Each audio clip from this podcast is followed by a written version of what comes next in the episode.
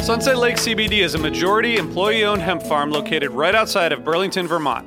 Before they started growing hemp, Sunset Lake Farms produced cream for Ben Jerry's. Sunset Lake CBD doesn't use any pesticides or herbicides to grow any of its hemp plants, and they use organic fertilizer and other sustainable farming techniques to ensure the long term health of the soil and to minimize their carbon footprint. So, like all of us, my days are really stressful. By the end of the night, my kids are in bed, I'm taking a minute to chill, but I'm still unwinding. I recently started using the Relax gummies infused with CBD isolate, reishi mushroom extract, and ashwagandha root extract. I'm really glad I tried these because they really helped me get ready for a good night of sleep, and I really think I sleep better, so I'd highly recommend it. Check out Sunset Lake CBD today at sunsetlakecbd.com and use the code UNDERMINE for 20% off your order. That's sunsetlakecbd.com and use the code UNDERMINE for 20% off your order. Farmer owned, Vermont grown, Sunset Lake CBD. Hey everyone, it's Cam Hurt, host of the Best Show Ever podcast, and we have got a second season coming out very soon that I am very excited about. Got some very cool special guests, including musical acts that we all love, like Karina Rykman, Daniel Donato, Jake Brownstein from Eggy, Rick and Peter from Goose, and many more. Tune in for new episodes dropping on Osiris Media March 5th on the Best Show Ever podcast.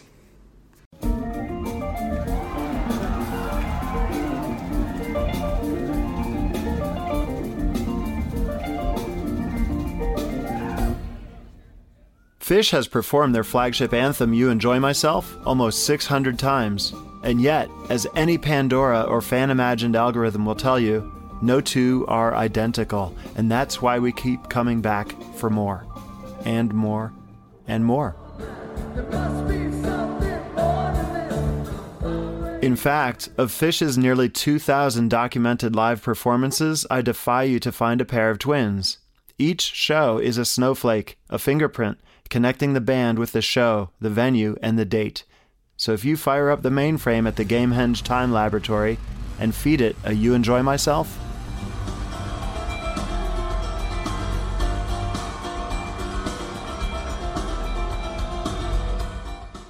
you'll end up with December 9, 1995, Knickerbocker Arena, Albany, New York. I'm sure there's some Phish geek out there right now programming an AI to be able to do exactly that. That is, to not only be able to determine the song, but to be able to tell you that version's identity. And if not, there will be now after this. You're welcome.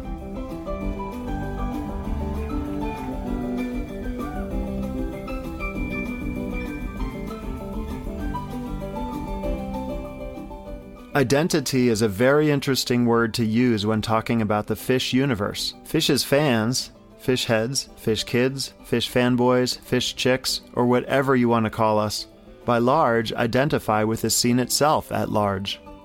That is, identifying as a Phish fan is to acknowledge and allow for the likelihood of a few common traits, fair or unfair. It's who we are collectively, but it's not all of who we are individually. Being a Phish fan is our common ground. We all love this band. But there's a 100% chance that you're not just a Phish fan. You're something more, something unique.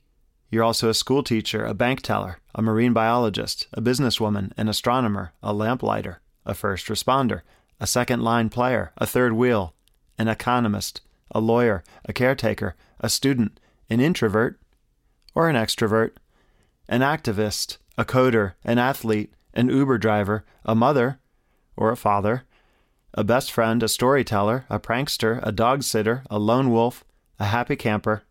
Some of you might be none of these things, but all of you, all of you, are so much more than any one of them.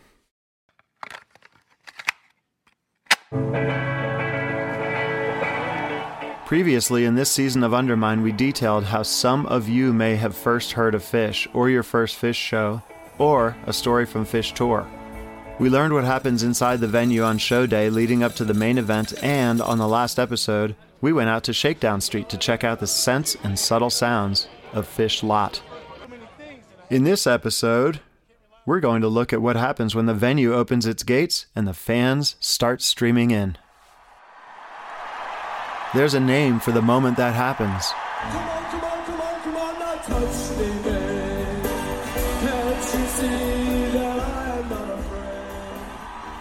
It's called Doors, which is also the name of this episode. If you've seen Phish live, then you have the same experience as all of us of waiting patiently, sometimes hours, and sometimes not so patiently, for your turn to have a security guard pat you down and search all of your belongings, and then the moment you've been waiting for. Hearing that satisfying as the ticket taker scans your ticket. In that moment, it's an even playing field. Everyone is waiting to get inside. This episode of Undermine mimics those moments, minus the pat down and pre show anxiety. But today, let's hear not only from people exactly like you, but from people not like you at all. Everyone in this episode has, at minimum, two things in common. Everyone here identifies as a Phish fan, and any one of these voices we hear from today could be the person dancing next to you at your next Phish show. Perhaps even you've already shared dance space with them, made eye contact, joked with them in the beer line, or barked at them for talking too loudly in the row behind you during Ride Captain Ride. On the surface, we're a fairly homogenous fan base, but go even just one level deeper, and you'll find we are infinite and we are indeed everywhere.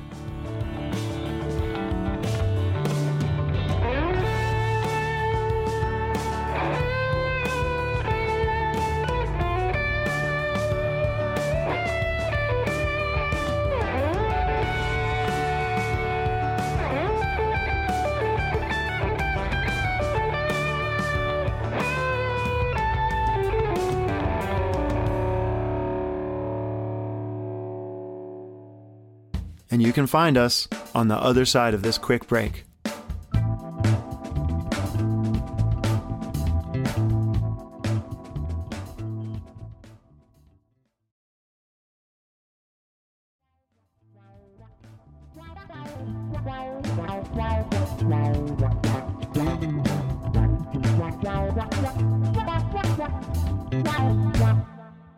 Phish formed on the campus of the University of Vermont in 1983. All four members of the band came from affluent families in the Northeast.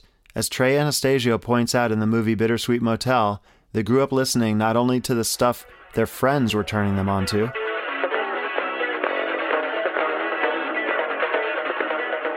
or the stuff their parents exposed them to.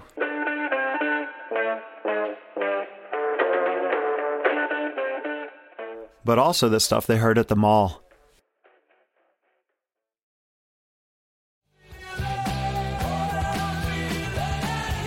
It makes sense that their music would appeal first and foremost to people with similar influences, geographic backdrops, cultural touchpoints, and general backgrounds, since all of those references are embedded in the music. Cowfunk did not originate in, say, Latin America, and it's not necessarily big in Japan.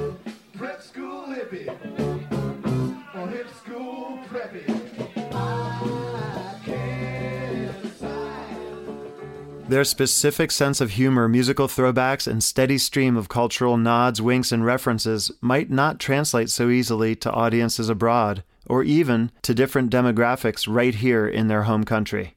But as the scene grew, so did the parameters of its demographics. So I didn't have a specific Phish Sherpa. I went to my first show with this guy from my college who had also never seen Phish.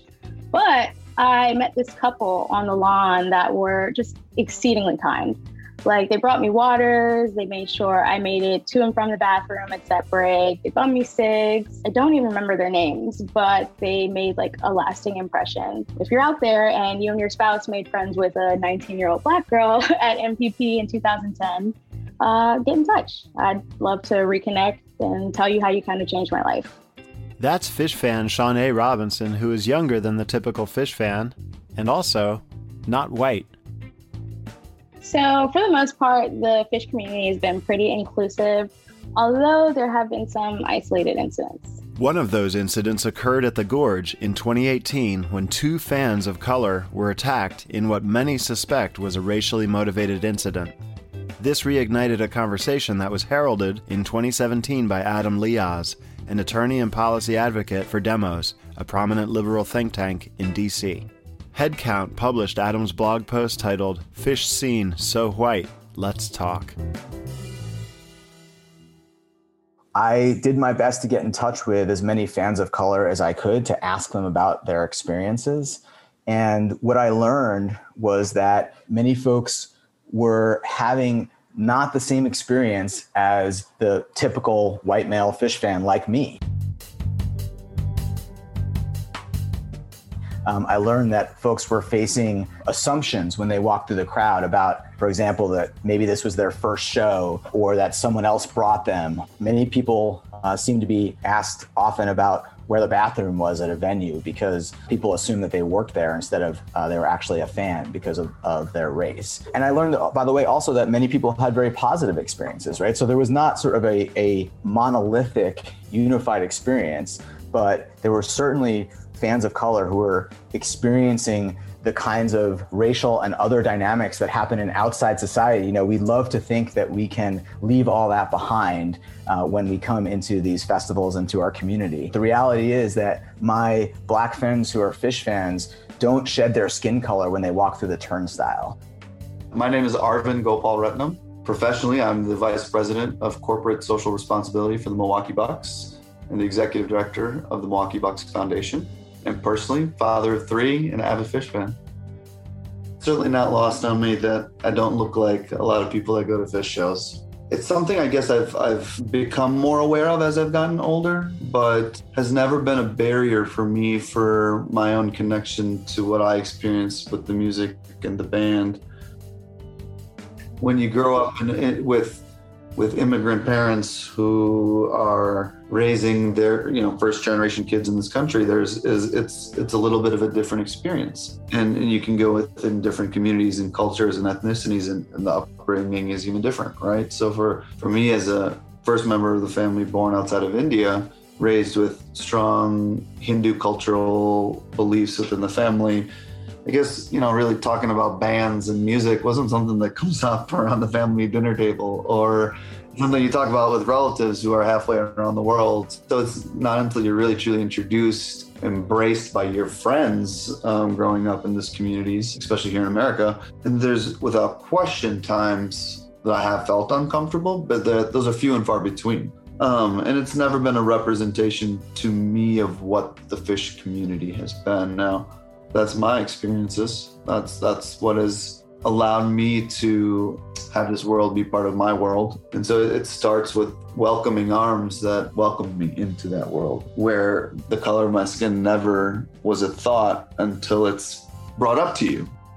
A lot of people assume that it's my first show, or even weirder, that I don't know what band is playing, which I don't know how I would stumble into an $80 concert and not know who's playing, but you know, I, it happens quite frequently. Um, I've had people back out of a ticket trade after seeing me, like, we'll, you know, we'll meet on like PT or, you know, Reddit or something like that to exchange tickets or something like that. And they'll see me and then magically, oh, they don't need it anymore.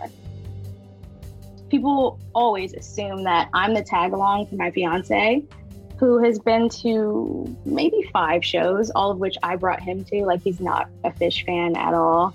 But whenever I bring him, people just they start talking to him and completely ignore me. They think that I'm just like his girlfriend that he brought along. I've noticed like in the decade that I've been seeing Phish, like I have never seen my white friends having these interactions. And then conversely, like my other black friends who are Phish fans, they have similar stories.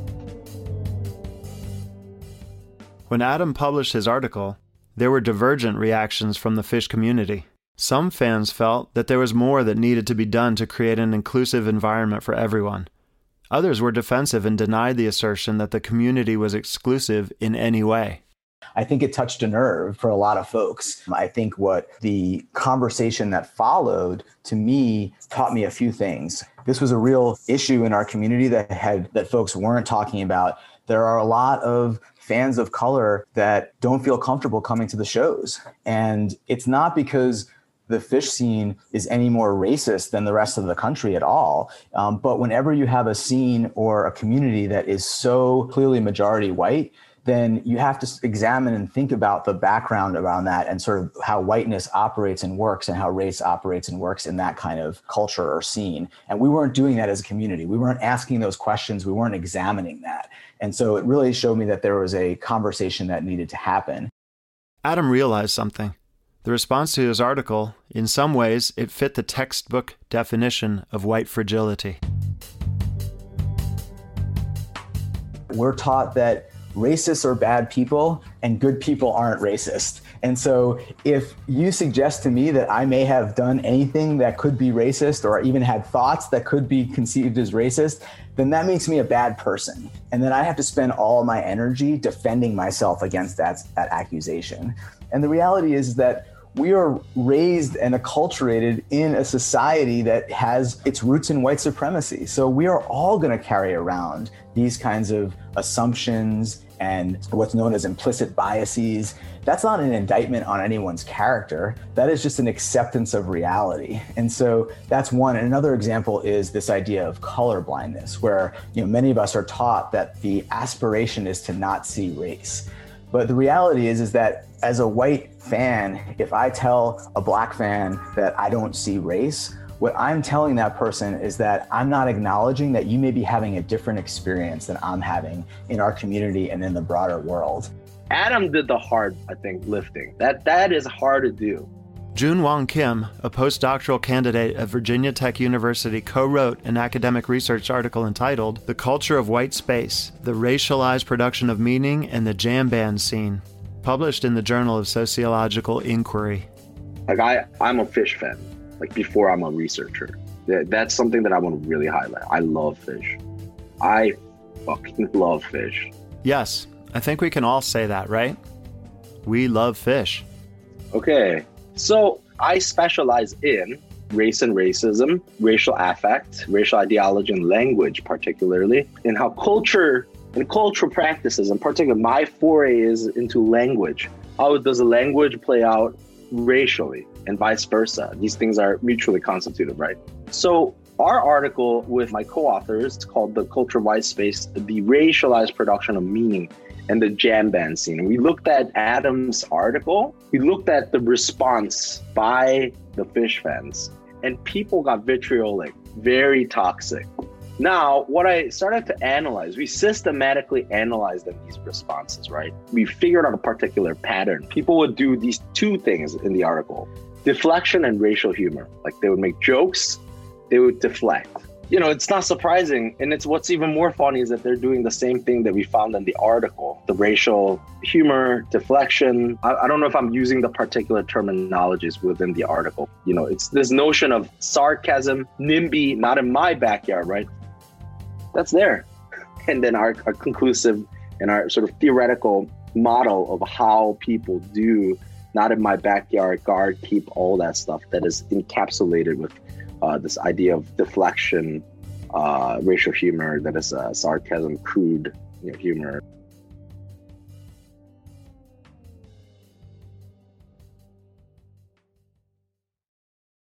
Whether or not the Phish fan base is racist is a question that would necessitate using broad strokes, the kind that perpetuates stereotypes, for an answer. And we're a fan base that has unequivocally, if nothing else, been averse to stereotyping, even though we do it all the time ourselves. Are we racist? Probably not most of us, right? But let's start with this. The majority of us who are white have inherently benefited from the privilege that is ingrained in many cultural institutions.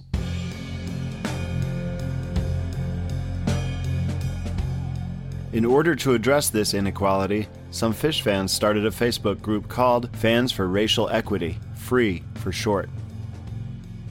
So, Fans for Racial Equity Free was born out of an article that Adam Lioz wrote about the Phish steam so white. And he got a lot of backlash for that. That's Malcolm Howard, Free's co founder.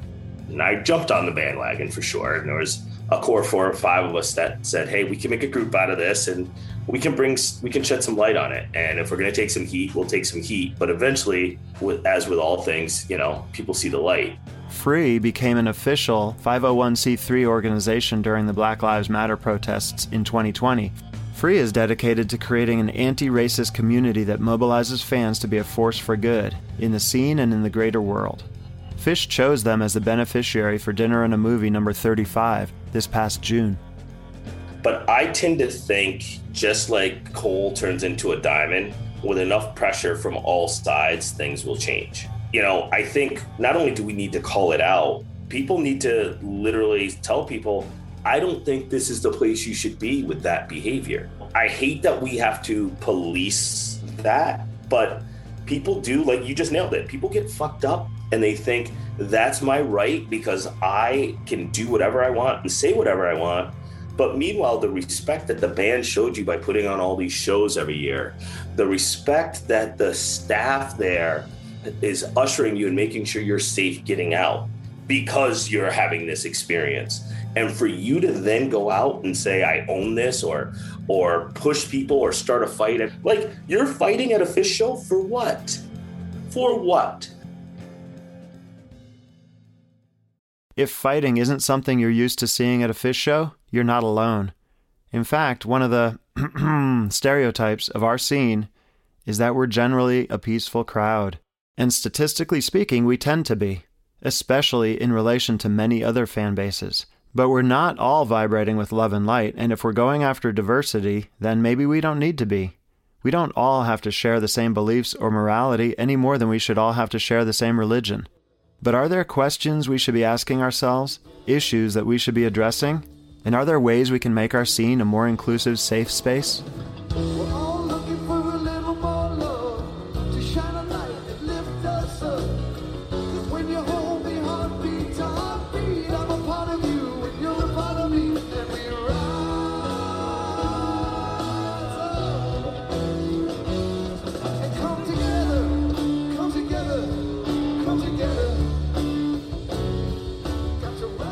Anybody who wants to be at a Phish show deserves to be at a Phish show.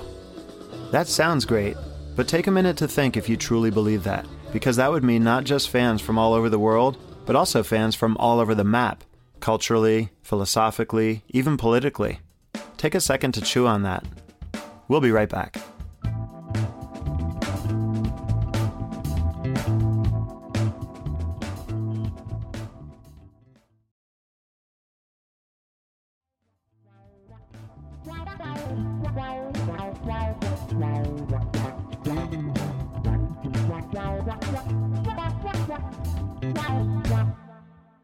Before this ad break, we talked with Malcolm Howard, who co founded Fans for Racial Equity as a ripple effect from an article that Adam Lioz wrote about racism and the Phish scene. Adam detailed some of his thoughts for us. And so we, you know, it means welcoming folks with a nod and a smile, like you would any fan, but not making assumptions about whether this might be someone's first show or their 100th show. Not running up and exaggeratedly welcoming a black fan because there's, uh, you know, you hardly ever see those folks, right? Folks don't want to be singled out and sort of exoticized because of their race at shows. So it's being intentional about that. Another important part is being ready and willing to intervene if and when you see racist things happening on Phish lot in our community. We need to send a very strong message that racism is not okay. It's not what we do here in the Phish community. And folks, especially white fans, have to be ready and willing to step up to send that message, especially when you hear something in the bathroom when there are no fans of color present. It's our responsibility as white fans to step up as well. So we need to focus on all of the kinds of fans in our community and think about the experiences that folks are having and making sure that we're intentional about building an anti racist and inclusive community more broadly. Let's hear again from Shaunea Robinson. the best way that the Phish community could be more inclusive or maybe maybe the simplest is to treat people like human beings and not curiosities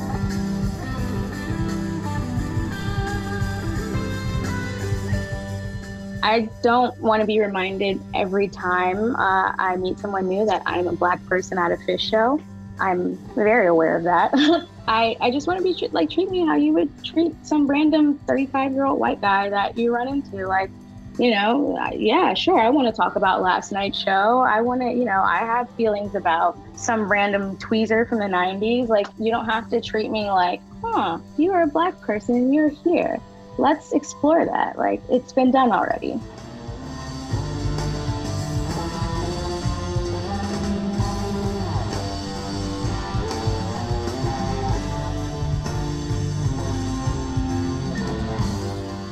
The Phish scene is a community, and the very definition of community is a large group of people with common interests, characteristics, or geographical location. Inside a show, we're all in this together. In some ways, it's impossible to truly be alone at Phish, because even if you traveled solo, you can still dance and sing and yell. And do the Meatstick dance in unison with 20,000 others, many of whom are like minded, many of whom you might end up having a lot more in common with than just your passion for Phish, and many of whom you might not have anything else with in common whatsoever. But having established common ground, Phish, you find that you can still fist bump or trade tour stories at set break, or even just exchange smiles with as you pass them in the concourse.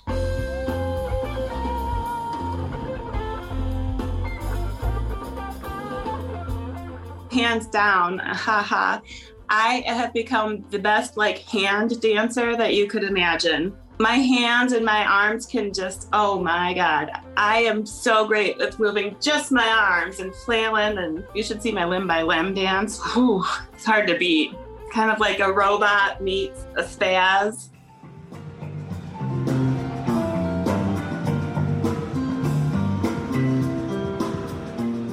My name is Laura Keating.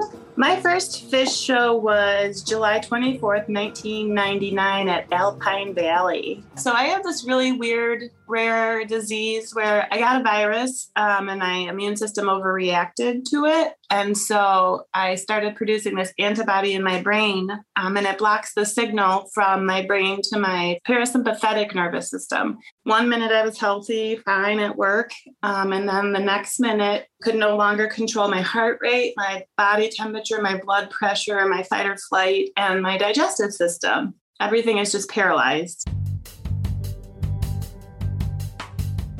Uh, so I immediately started having to get nutrition through um, a central line. Started in my arm, it was a pick line, and that goes to your heart. Um, and I get all my nutrition through my heart, bypassing my digestive system since it doesn't work. There wasn't yet a group that focused on disability. I'm a fan with disabilities. Not always apparent, uh, but I have in the past had experienced problems at shows, and I just wanted to connect with uh, other people who had similar experiences. Additionally, I have academic expertise in, in the field of disability studies, and and I'm interested in the concept of universal design, which is an architectural principle that gets applied to other areas, focused on how we can kind of make the world more accessible. Dr. Stephanie Jenkins is the director of the Mockingbird Foundation and a professor at Oregon State University. She started a group to bring together Phish fans with disabilities. So currently, Access Me is a Facebook group for fans with disabilities and allies. I started the group, but there are there's a collective of moderators who help run the group. We usually go in earlier, um, maybe like a half hour before showtime, because there's always some kind of hiccup with ADA tickets. I don't know. We either have to go somewhere and get special passes, or what the tickets they don't match up with like the ADA section. There's always some kind of hiccup, and it always works out. But we just like to get in and find our spot and know that we have a place to see the show because ADA, while there's like a section, it's first come, first serve on where you sit there. So you need to get there early if you want to be close. And that's where a lot of people like to come down and spin. And since I'm hooked up to like wires and IVs and stuff, I need a, a place where nobody can kind of jack my medical equipment up. So, um, and so it's just safer in ADA. And I know nobody's going to come in and, you know, accidentally trip over a cord or run into me once I roll into the ADA, even if we don't know anybody. I'm pretty much automatically protected by this crew. They all have their own medical stuff going on. So I think they're a little more empathetic and they're like, ooh, yeah, she needs, we need to block her in because this could go south and I want everyone to have fun. Phish fans are so loving and friendly that there's so many times that they try to wheel me for Pat and I end up like launched out of my wheelchair or taking out somebody's ankles. So yeah, it's wild. The after the after show is is intense.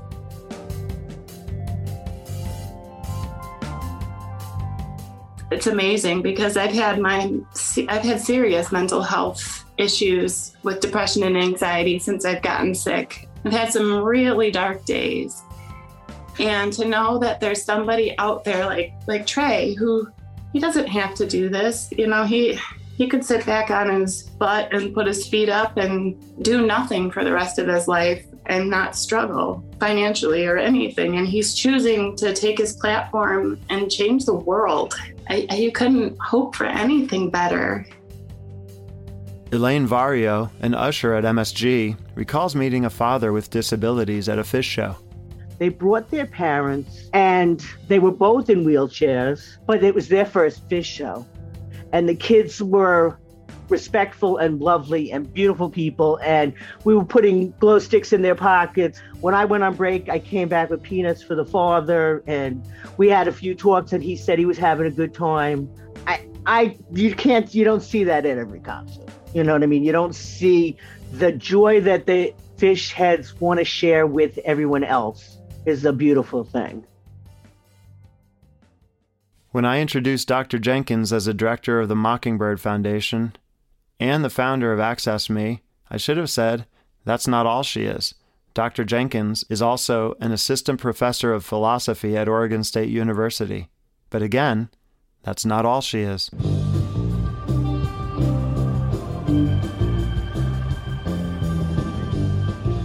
So, the class that I teach is Philosophy of Art and Music. It's a standard class that goes through canonical theories about music ontology, ethics, uh, the concept of the sublime, and so forth. But studying academic philosophy, the ideas that we work through are really abstract and dense. And so for undergraduates, it can often be difficult to connect to the material, to understand why it's relevant, or even to just get a grasp on what's going on. So when you give students something like Phish, a shared concrete experience, it helps them apply the ideas that they're learning and understand why they're significant in ways that they might not be able to otherwise. So we study some philosophical readings along along those lines, and then it's paired with a Fishman vacuum solo performance, and then they debate about whether or not it counts as music. And one of the things that happens is that right they they don't like it initially. So the, the kind of the gut response is this couldn't possibly be music. But once they go back through the readings and kind of work through their arguments, almost all of the students come back and say, yes, like this, not only is this music, this is a kind of performance art. We study aesthetics, kind of philosophy that looks at what makes music good or bad. Uh, unit, I give them some um, divided sky and a big black furry creature from Mars performance and ask them to explain which one they think is beautiful.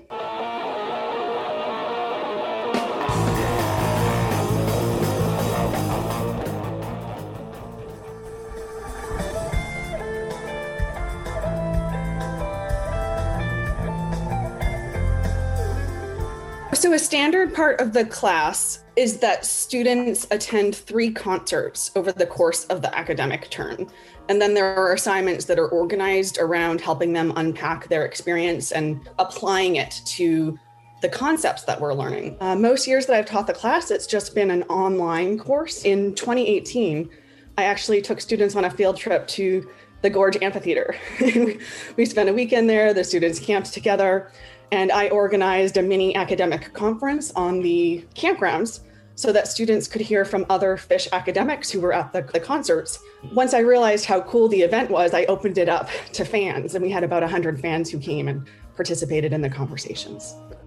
So, any of you who cut class to go catch the Phish concert were doing it wrong. If you took Dr. Jenkins' class, you'd have gotten credit for attending, and perhaps even extra credit for clapping at the right moments during stash or yelling hood. After all, at a Phish concert, inclusion in the participatory elements is part of the culture.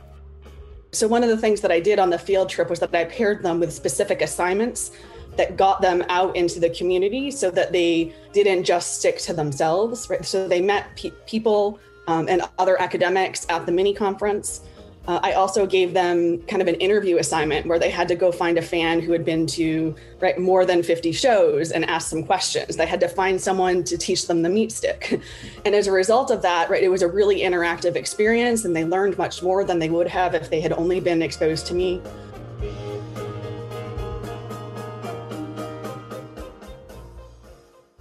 Dr. Jenkins curated the first Phish Studies Conference, which was held on her campus at Oregon State University in 2019. I saw uh, online that there was the Phish Studies Conference that took place last May at Oregon State University. And since I teach here and research is uh, an important part of being a professor, I knew that there was no way I could let this opportunity to potentially present or be a part of that. Uh, Phish Studies Conference go. I couldn't let it go without uh, trying to at least submit something and seeing if it got accepted. Joel Gershon is an adjunct professor of communications at American University. I was walking out on New Year's, and right in front of MSG, I saw two people having an American Sign Language conversation. So it kind of just hit me as soon as I saw it. I was like, whoa, that's pretty interesting.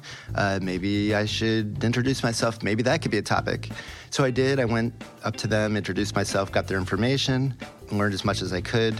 And then, kind of step by step, person by person, organically, I got to know a bunch of people uh, who are deaf or hard of hearing, as well as interpreters. Put in a, uh, an abstract to the Phish Studies Conference, got accepted, and then I really dove in over the next several months to learn everything I could about what it's kind of like to be uh, a deaf person and a Phish fan and the issues that kind of come up. This is Aaron speaking.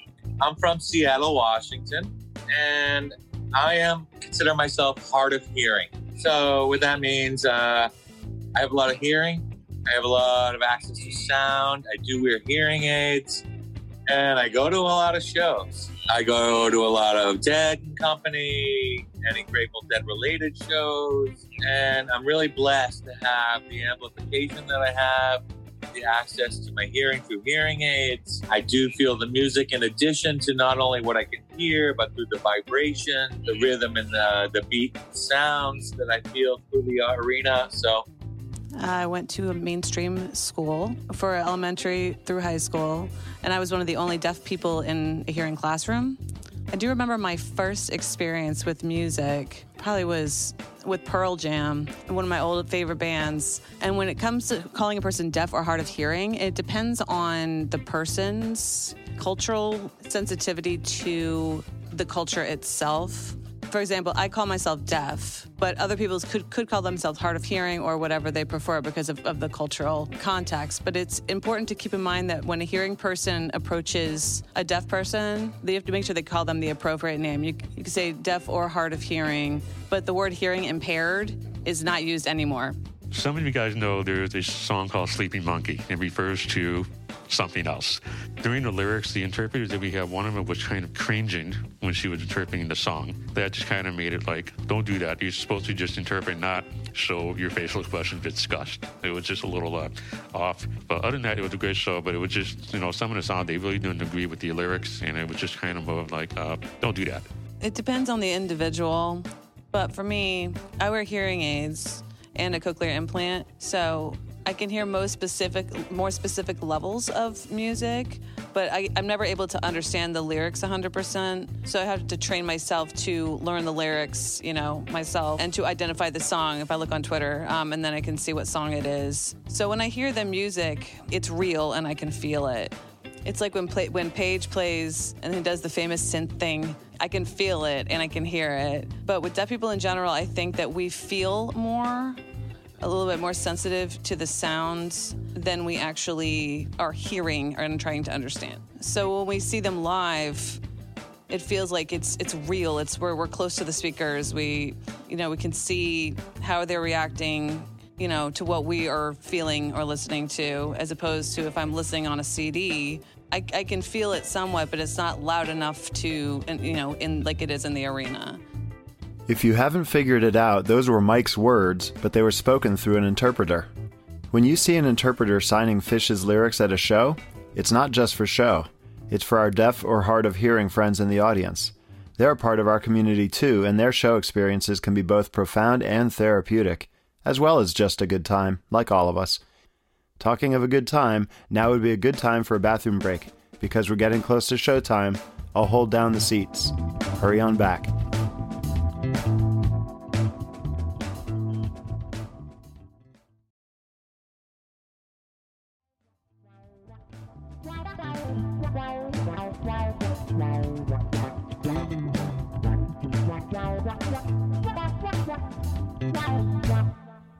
Hey, welcome back. Perfect timing.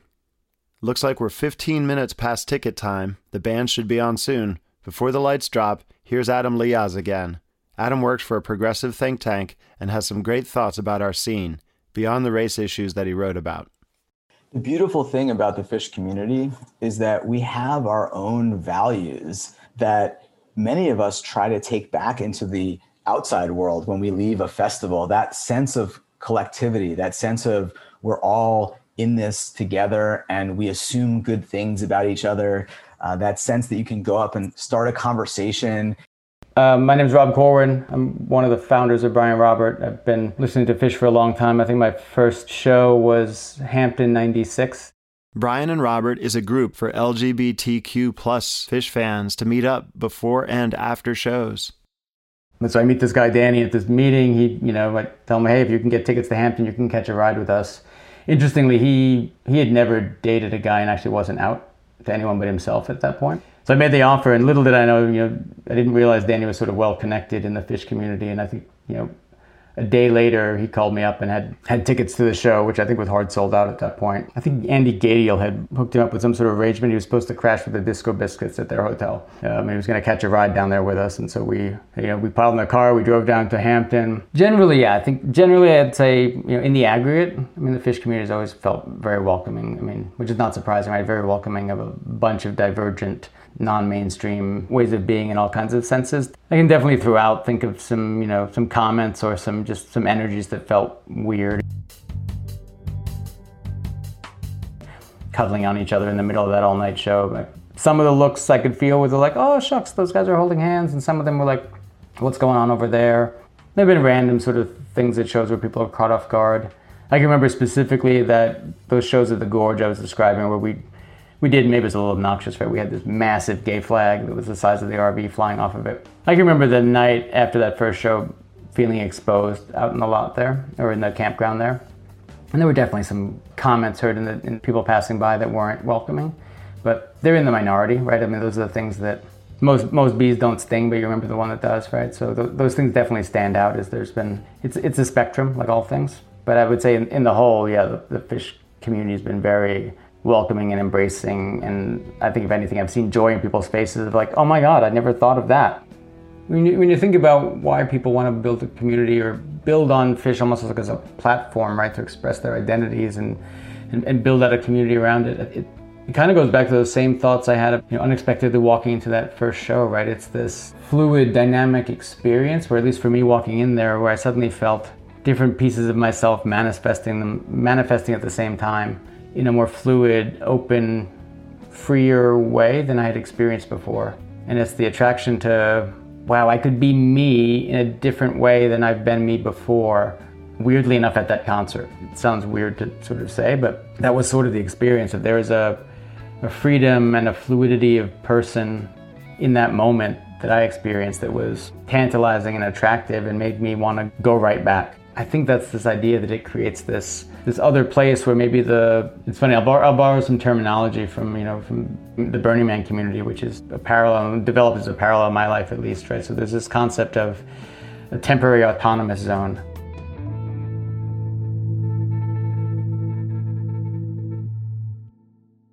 But yeah, we were in Mexico, and um, I think it was at, at set break, and we were coming back. We were we had been Mike side with another um, lesbian couple that are friends of ours, and we were coming back, and, and we heard these people talking about where to stand, and this one guy was like, "Let's go Mike side," and the other guy was like, "Ugh, Mike side, Dyke side," and we just overheard it on our way back to meet up with our lesbian friends, Mike side, and we are like yelling. We're like, why didn't we think of that?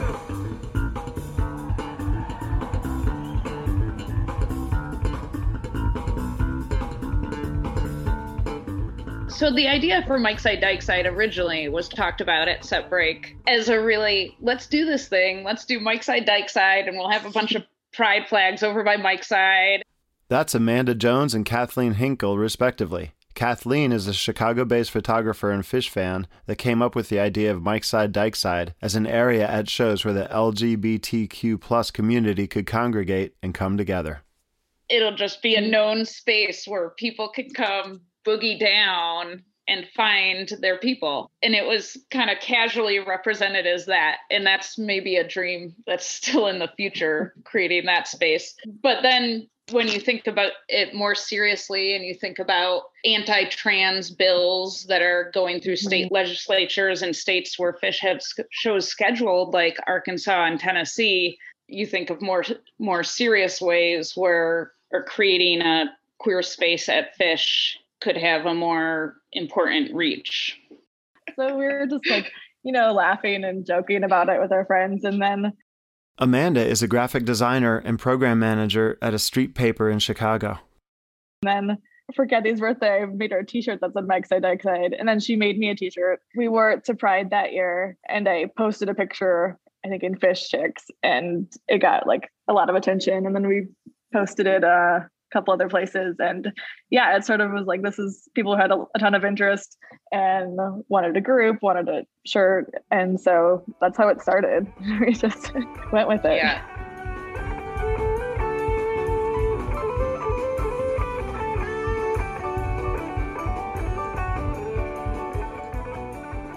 So then we were kind of rolling with it, and we have this group called Mike Side Dyke Side with T-shirts and a Facebook group and everything. So then we were like, we should probably tell Mike that we're using his name. So his band was coming to play in Chicago at the Metro, and we made a couple Mike Side Dyke Side mugs and got some local coffee and made a Mike Side Dyke Side T-shirt to give him. And so we go to the show at the Metro, and we go to eat at the place next to the metro and of course like the whole band is also eating there. And we have this gift bag for mike coincidentally. And we were wearing our mike side dyke side shirts and robert walter his piano player came up to us and complimented the shirt. So we gave him the shirt and he gave mike the mike side dyke side shirt. And then on our way out of the restaurant we handed mike the bag which had like a handwritten note explaining what we're doing with all these quotes from Mike Gordon songs and the gift bag. So then when they came out on stage, Craig Myers, the percussionist, was wearing a Mike Side Dyke Side shirt, and we were like ecstatic. and after the show, when we bought the poster, and Mike does the thing where he meets everybody, he signed our poster for My Side Dyke Side. We were totally thrilled.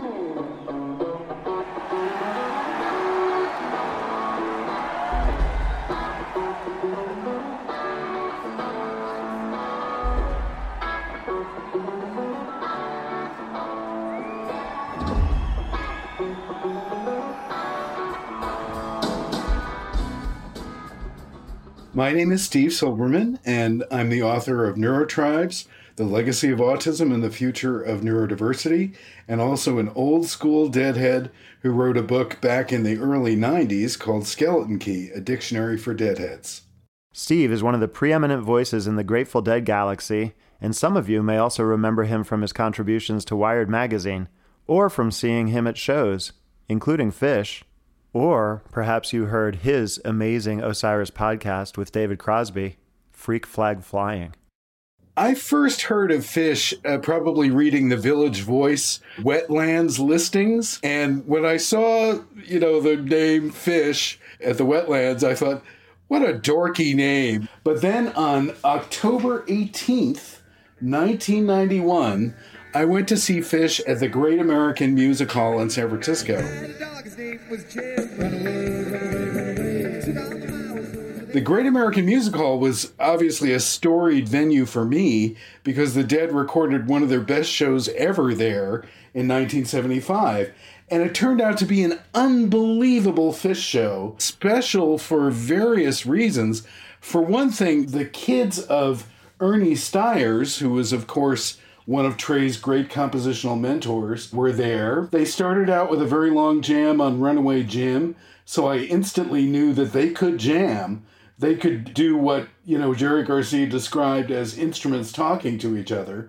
So, you know, there was no BS there. They were doing it. And the whole show had a sweep and a power that just completely blew my mind. And they sung Uncle Pen in the second set, so I knew that they were aware of American roots music, and that had been one of the things that drew me to the dead. They ended up doing Sweet Adeline a cappella, so I felt like I was hearing sort of a history of American music funneled through the lens of these guys.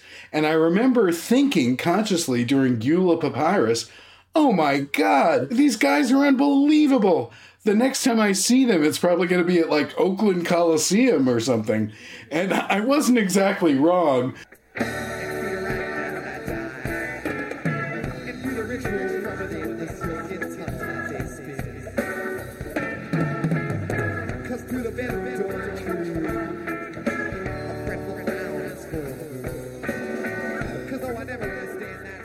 Uh, but the next time I saw them, it was a wonderful occasion. What I didn't know at that Great American Show was that there was a guy standing probably about, you know, 10 yards away from me who would later become my husband. But I did not meet him there. I met him online in 1994.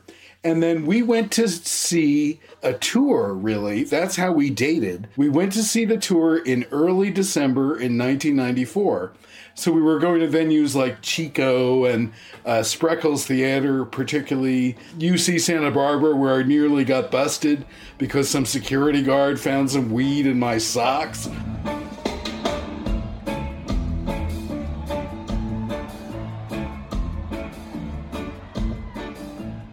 The second night at Spreckels, there was some police action out front, and they came out with Makisupa Policeman, and Trey's walk across the stage seemed to be in beautiful defiance of the police clampdown on the fans outside. I knew they were also responding to the current conditions in the venue, which had always appealed to me about the dead. And it was just like they obviously had it whatever it was. And it was not the same it as the dead, it was their own it, which came out of their own musical background and, you know, hearing crazy stuff like Frankenstein on the radio. They turned it all into fodder for their musical conversation. And I really respected them.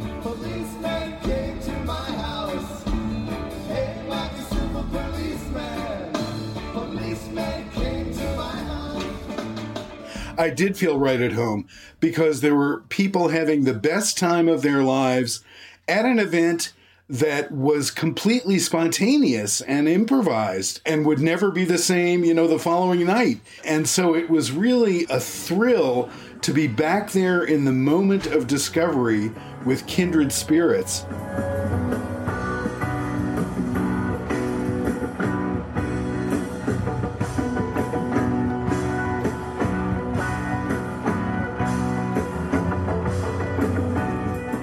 Like so many people we've heard from this season, the way that Phish reinterpreted the American songbook with a rebellious streak that reflected a sort of anti authoritarianism combined with obvious improvisational mind reading superpowers drew Steve into the Phish world. And as a deadhead, he found parallel and belonging in the burgeoning community that was springing up in that corner of the musical multiverse. Plus, Phish's orbit also had something else waiting for him love. My husband, uh, who is Ward Q Normal on Twitter, or Keith in my house, was, I would say, more into Phish than the dead than I was when I met him because he's younger. He's 12 years younger. And so Phish are the same age as his older brother, whose record collection he absolutely worshiped. So Keith related to Phish as sort of generational peers. I had never related to the dead as generational peers. They were always older. Phish gave us a chance to get into uh, touring and a new band together, and we ended up getting married and very happily so, and we've been married for like 26 years now. So Phish turned out to be a new lease on jam band life for us, and uh, it's been wonderful. The most important thing to me at a Phish show is that locked in moment. You know the feeling when you're dancing so hard and you're just cheesing like an idiot and you don't even care because you're so in the moment? Like that's what I live for going to going to Phish shows.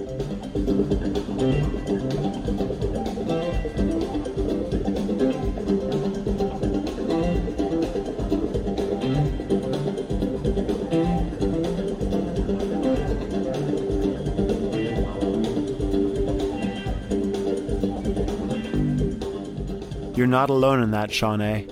In this episode of Undermine, you heard from one fish, two fish, red fish, blue fish. That is to say, you heard from a number of Phish fans who love and cherish going to shows as much as you do. Afterwards, they may go back to lives that are very different than anything you've ever experienced, but at doors, when everyone excitedly clears security and enters the building, they could be the person on either side of you that you just high fived for no other reason than you've made it inside. And once inside, it, at least temporarily, becomes a place of elegance.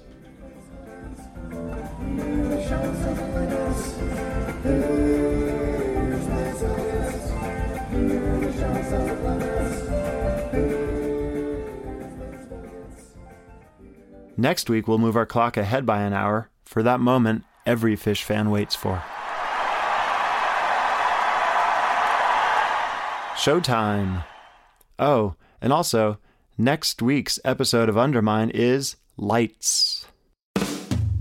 Uh, Nietzsche famously said that life without music would be a mistake. And he, in his writings on art, described the concept of uh, Dionysian art quite a bit, which is the overindulgent, expansive, uh, transcendent, sometimes conflicting experience of music. And there's a lot of Dionysian experiences going on at Phish shows. So I think he would like it. And uh, if I had a time machine, I would love to bring him to a concert. Nietzsche at a Phish show? Eh, I've seen stranger things. Just please tell him not to talk during the quiet part of Divided Sky, or at all, really, and we'll get along. All right, Nietzsche, down in front. Undermine is brought to you by Osiris Media, the leading music storyteller. Executive producers are Tom Marshall, RJ Bee, Brian Brinkman, and Matt Dwyer. Written by Benjy Eisen, produced and edited by Brian Brinkman, mixed and mastered by Matt Dwyer. Produced by David Goldstein, Jonathan Hart, Brad Tenbrook, and Dawn Jenkins. Production assistance and writing by Noah Eckstein and Julia Shuster. Social media by Nick Cejas. Original music by Amar Sastry. Show art by Mark Dowd. Thank you to all our interviewees. We'll see you next week. This season of Undermine is all about the Phish community, and since that's you, go ahead, get online and judge us. Please rate and review us on your podcaster, if it's favorable, that is. Oh, and your tour buddies would love a link to this episode, so don't let them down. And while you're at it, they want your extra mail orders too. Next week on Undermine, Phish fan Ari Smith describes what happens when you've made it past security and now you're safely inside the venue with an hour to kill till showtime. So you're on your way to a bar to meet an ex, and they occupy an unfair amount of real estate in your soul, and you are totally aware of the fact that that real estate will belong to that person forever. Uh, it's been a few months, I guess, since you've seen them last. You know it's gonna go well, but you just kind of can't shake those unknowns. Have they changed? Have you changed? Is the vibe gonna be different? Are you guys gonna kiss? Are you possibly gonna have sex? You know things are gonna go well, you just don't know what form it's gonna take, how you know how it's gonna look. And despite that, despite knowing that it's gonna go fantastically well and you're gonna be stoked, you're fucking draped in anxiety and paralyzed by it.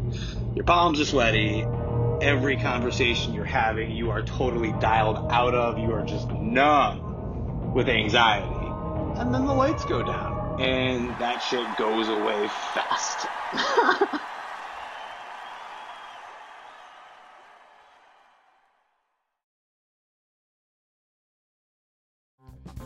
Hey, this is Aaron from No Simple Road. I'm inviting you to come hang out with Apple, Mel, and I as we talk with the musicians, artists, chefs, authors, and beyond from the world that turns us on. We're reaching into the improvisational music scene, the psychedelic culture, the festival world, and getting to know what makes the people tick that create those scenes. Come join us on the long, strange trip over at No Simple Road. What's up, everybody? I am Finn McKenty, host of the Punk Rock MBA podcast, part of the Sound Talent Media Podcast Network. My podcast is all about doing what you love for a living, and every week I sit down and talk to people who have done exactly that. For example, musicians like Tommy from Between the Buried Me, Matt from Periphery, Lil Lotus, and Shinigami, among many others, photographers, artists, designers, YouTubers like Glenn Fricker and Sarah Dici, and I unpack exactly how they got to where they are today with the goal of helping you do the same. So if that sounds cool, you can listen and subscribe at soundtalentmedia.com, and I'll see you there.